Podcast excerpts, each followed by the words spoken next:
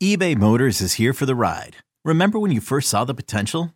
And then through some elbow grease, fresh installs, and a whole lot of love, you transformed 100,000 miles and a body full of rust into a drive that's all your own. Look to your left, look to your right. It's official. No one's got a ride like this. There's nothing else that sounds like, feels like, or looks like the set of wheels in your garage. With over 122 million parts, you can make sure your number one ride or die stays running smoothly. So there's no limit to how far you can take it. Brake kits, turbochargers, engines, exhaust kits, roof racks, LED headlights, bumpers, whatever your baby needs, eBay Motors has it. And with eBay Guaranteed Fit, it's guaranteed to fit your ride the first time, every time, or your money back. Plus, at these prices, well, you're burning rubber, not cash.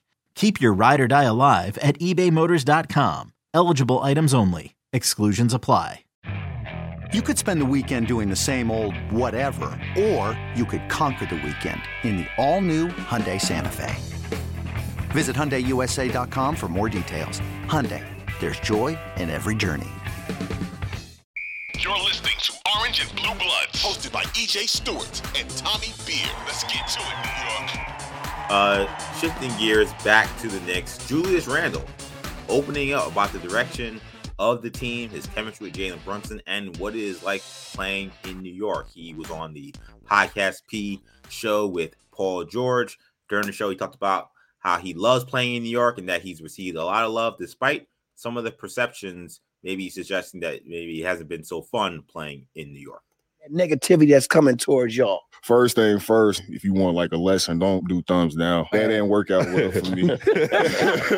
Honestly, I love it, bro. It's made me the player I am today. It all depends on how you look at it, bro. It can be tough for some people, and it's been tough for me. It's been tough for my family. The garden is it's a different animal. It done taught me so much more about myself.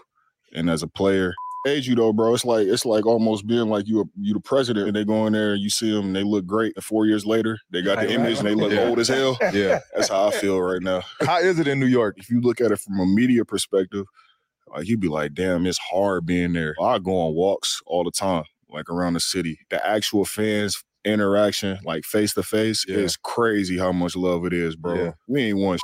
You know what I mean? We got to the second round. They like, man, we so appre- they so appreciative. So Julius Randle there talking about how it's like playing in New York. It was funny. He mentioned the thumbs down thing. Said that that was probably not the best thing you should do, which I kind of enjoyed that he was able to make fun of that in the full podcast. That was a, a, a no edited clip that the, the podcast piece show put on Twitter. In the full clip of that segment, he said that you know he attributed that to actually immaturity, which I thought was you know interesting. I didn't think I never heard Julius Randle be that introspective about his issues. So um so I, I thought that that was interesting. Um, I also thought it was interesting him talking about where the Knicks are in terms of how much they've realized that perhaps they're not as far off as maybe people would have thought, or even they would have thought. Here was Julius Randle on that. From a team standpoint, I had to say it just show you like how balanced the league is, right? Mm-hmm. To where we realize, man, like just keep getting better. We're not that far off. Mm-hmm. You know what I mean? And that's motivating for me in a sense, because like I'm like in my mind, I'm like, all right, how can I be the best version of myself to help the team win? Mm-hmm. So I go into the offseason, I, you know, you dissect that. But it's everybody from a team. Like we got a bunch of we got a great mixture of talent, bro. We got young dudes, we got, you know, guys who, you know, going into their prime. Um, so we got a great mixture of guys, but it's like, how do you keep getting better? Right. Uh, so from a team standpoint, I think that's where we at. Like as individuals, how can we get better? And then we figure out, you know, what worked in the postseason, what didn't. You know, Mhm. like what worked versus Miami, what didn't. Mm-hmm. You know, what are the teams doing that won? So like I look at Denver and I'm like, all right, what are they doing as a team uh, to help them have such great chemistry on the court? Right. You know, to win. So, uh, interesting thoughts from Julius Randle on where the Knicks are, his experience playing in New York. I'm not sure how much you got to hear about this interview time, but from anything you heard, anything stand out to you uh, from the Randle interview on the podcast P podcast with uh, Paul George? Yeah, nothing crazy, but but like you said, I thought it was beneficial for him. Um, I thought it was good for him to you know self-deprecating, um, had a little bit of sense of humor, was playful about the thumbs down thing. Um, you know, gave some insight to kind of how he felt, um, both emotionally physically. Um, You know, it's, it's it's one of those things where listen, players don't owe the media anything. Um, but you know, other than to to speak with the media is part of their contract, you know. But um, I just think there's a lot more to be gained, um, and and certain players take advantage of this. Is a fine line, you know. The media is going to ask for asks for too much, and they will stab you in the back, and they'll run with a quote um, disparaging you if the, if it'll sell papers and all that stuff, and we get it. Um, but I do think there is a a benefit to developing a cordial relationship, a friendly relationship, um, as opposed to an adversarial relationship. And the Knicks have been kings of that. Um, not not obviously not making uh, personnel available. Leon Rose hasn't spoken to anyone other than you know an MSG representative in a, in a couple years. Um, Dolan never goes on record other than to say something crazy.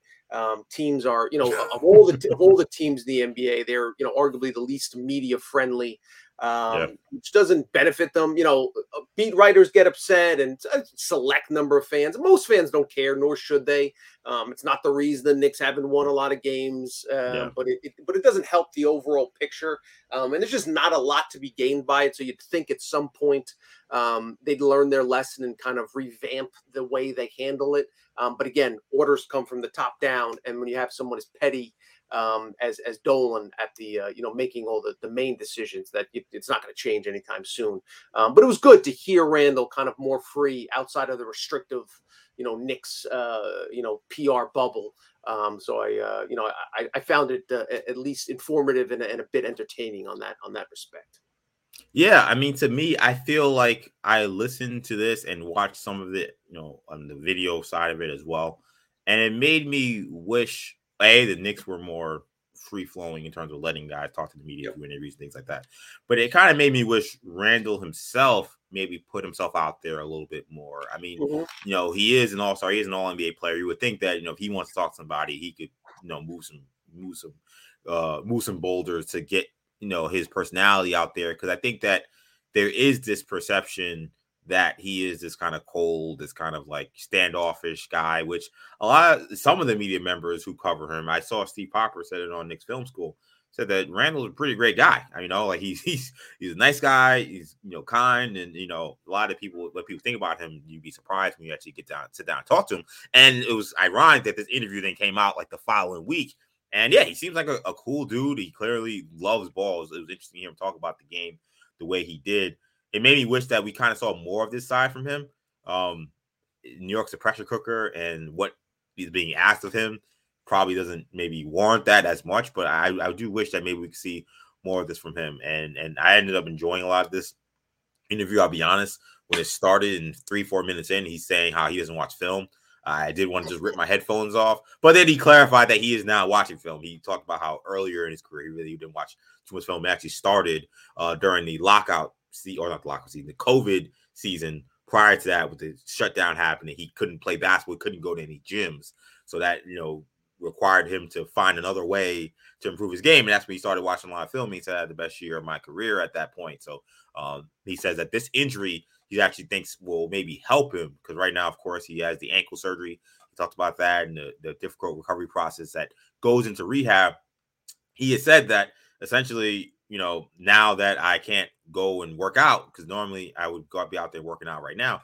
Now all I have is film. So uh, I do hope that maybe him kind of studying the film will maybe help him see where he, you know, struggles at times and some of the issues we've seen and we've talked about plenty on this show. I did think there was one thing because we talked about the relationship he had with Tom Thibodeau, and I thought this was an interesting quote. I want to hear what you have to say about this, Tommy, because both both of us have sometimes been dumbfounded as to what is this relationship with Thibs and why does does it seem like Thibs is unable to hold him accountable? I think he says something in this interview that actually made me kind of maybe understand the relationship better. Here's Julius Randle on the relationship with Thibs.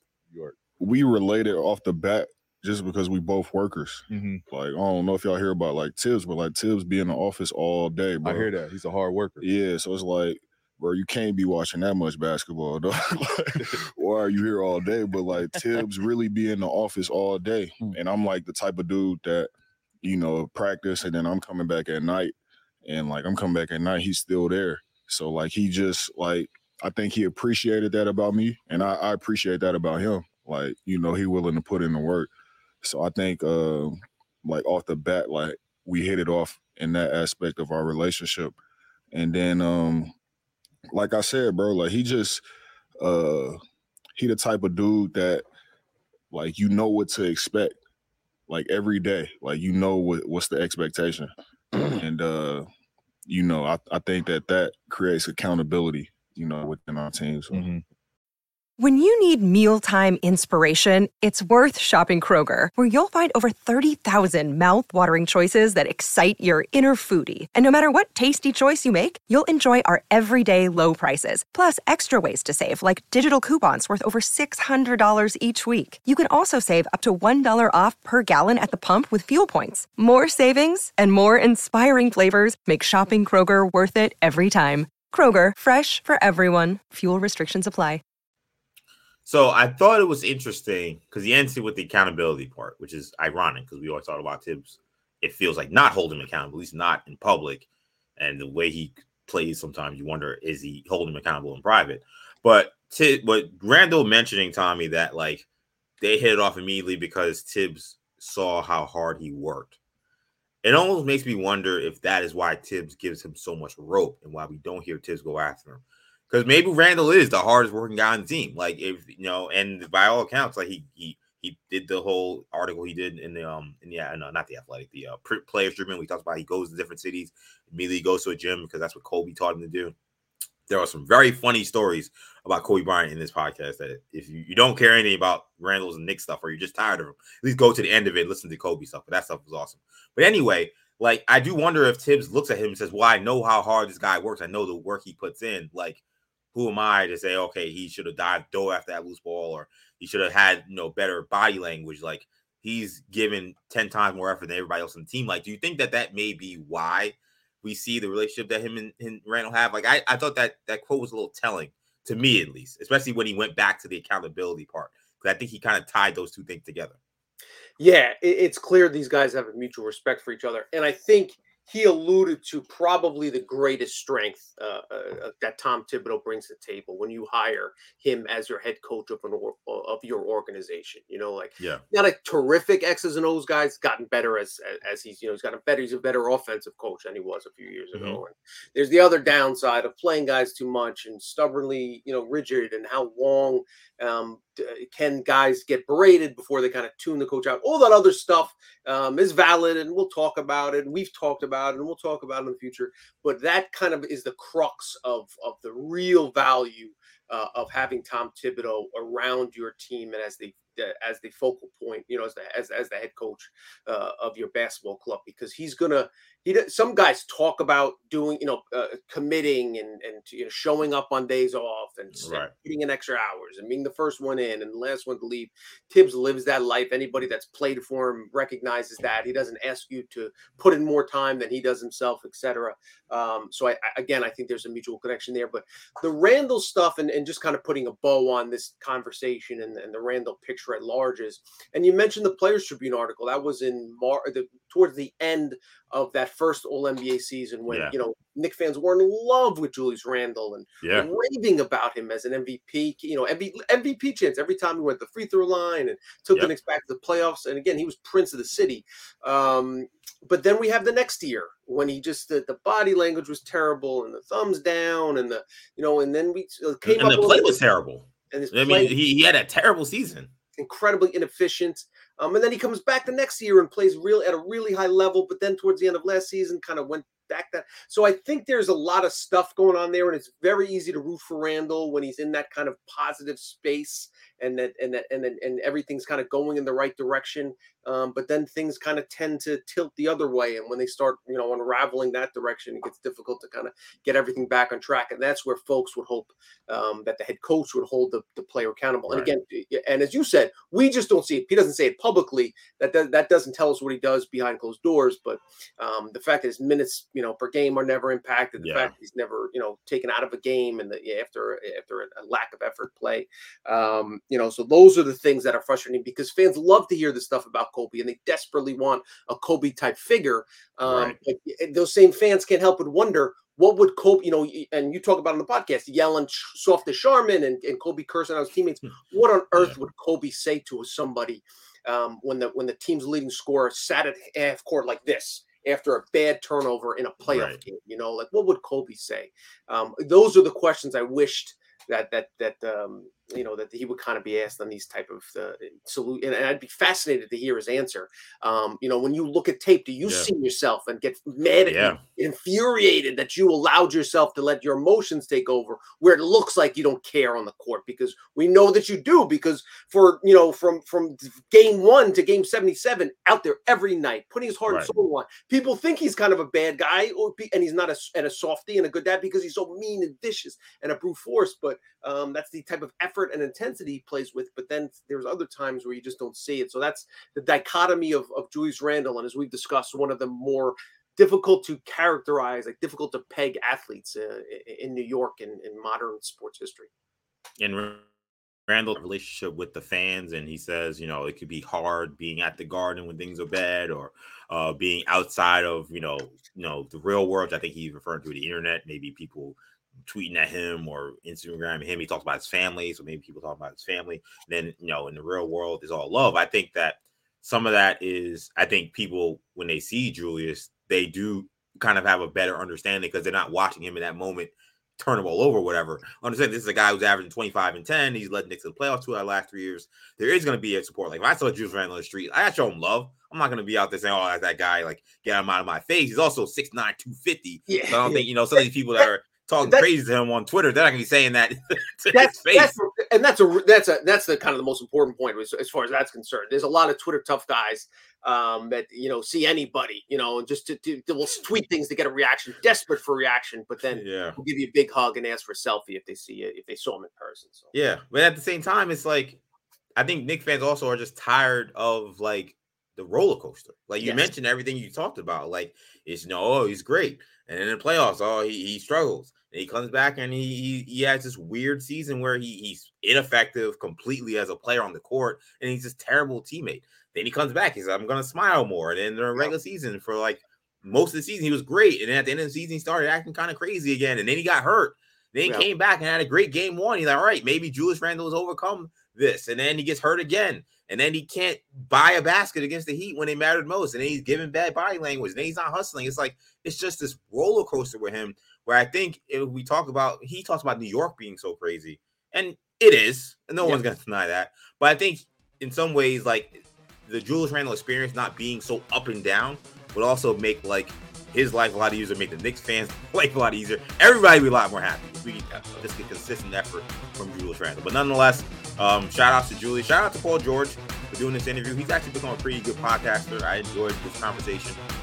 I see clips of his other shows, so want to give him a shout out as well. So, uh, very interesting comments from Mr. Julius Randle.